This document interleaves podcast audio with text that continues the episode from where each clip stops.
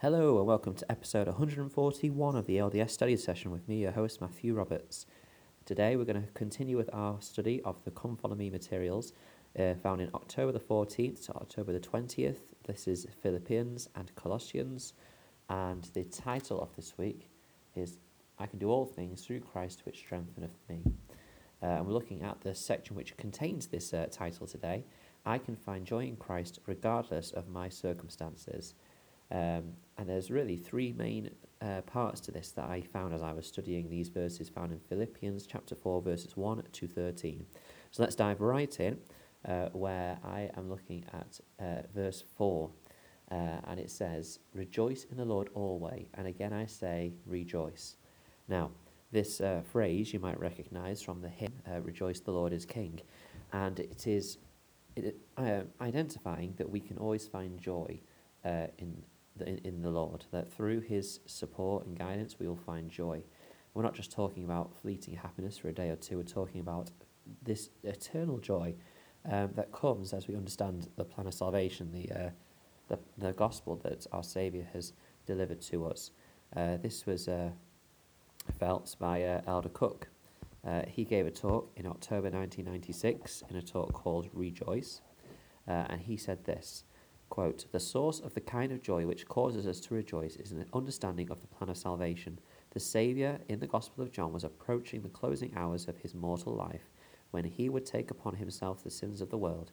As he prepared his disciples for what he knew was to come, he told them, A little while, and ye shall not see me, and again a little while, and ye shall see me.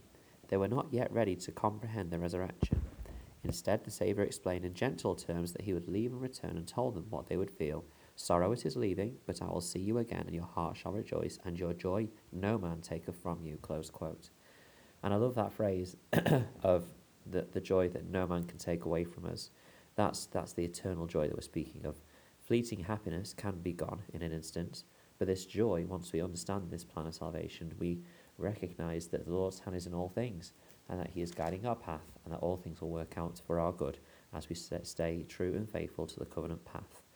Um, we then move on uh, to verses uh, 6 and 7 uh, in this chapter, and uh, they say, Be careful for nothing, but in everything by prayer and supplication with thanksgiving let your requests be made known unto God. And the peace of God, which passeth all understanding, shall keep your hearts and minds through Christ Jesus. Uh, there's a couple of points that I want to make from these verses. First of all, it's interesting when you look at the Greek uh, alternate translation from the Greek text, uh, verse 6 says, instead of being be careful for nothing, it says, don't be unduly concerned about anything. So that makes a bit more sense because be careful for nothing, like, kind of makes it sound like you shouldn't be careful about things, which doesn't sound quite like something Paul would say. Uh, but be not unduly concerned about anything makes sense, particularly with the uh, rejoice verse that we've just had, and then the peace of God that comes in verse 7. So that's clear.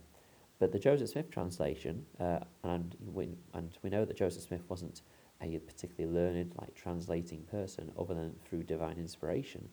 Um, he gave a translation to the word careful to be from be careful for nothing, for be afflicted for nothing. And so he's actually, in his translation, hit upon that alternate Greek translation, I feel, that it's saying not to be worried or to be afflicted about things, to remember that we can have constant divine peace from our Saviour, which again is another testament to me of, of uh, Joseph Smith's uh, divine transla- inspiration to be able to re- receive that uh, edit uh, for, for the Philippians chapter 4, verse 6. Um, so, yeah, in here we learn about this peace. We've got joy and we've got peace that comes.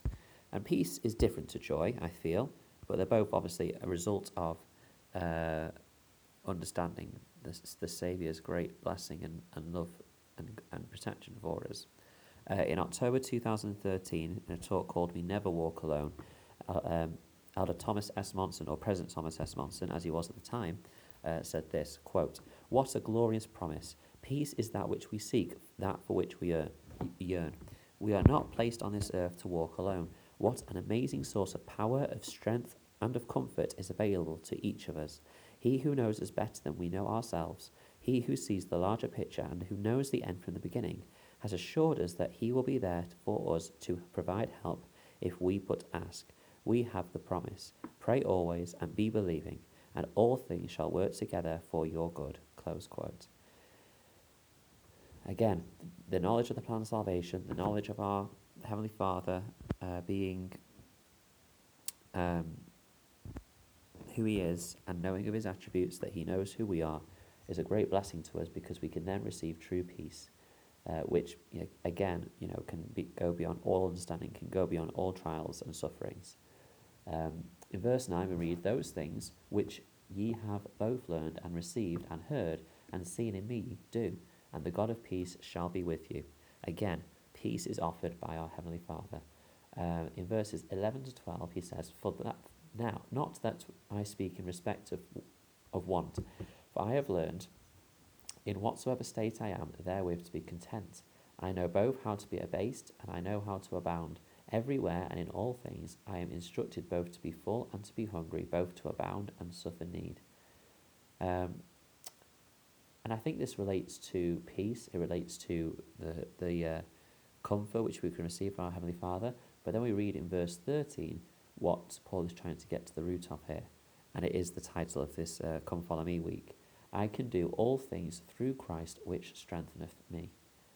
Uh, again, so the Paul has really understood and got the the the idea that all things through Christ uh, can can strengthen and bless him.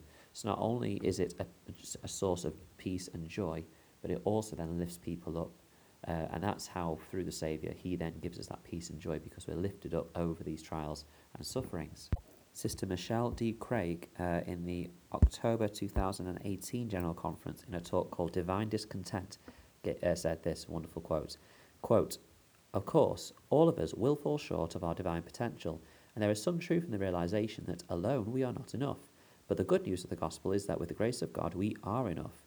With Christ's help, we can do all things. The scriptures promise that we will find grace to help in time of need.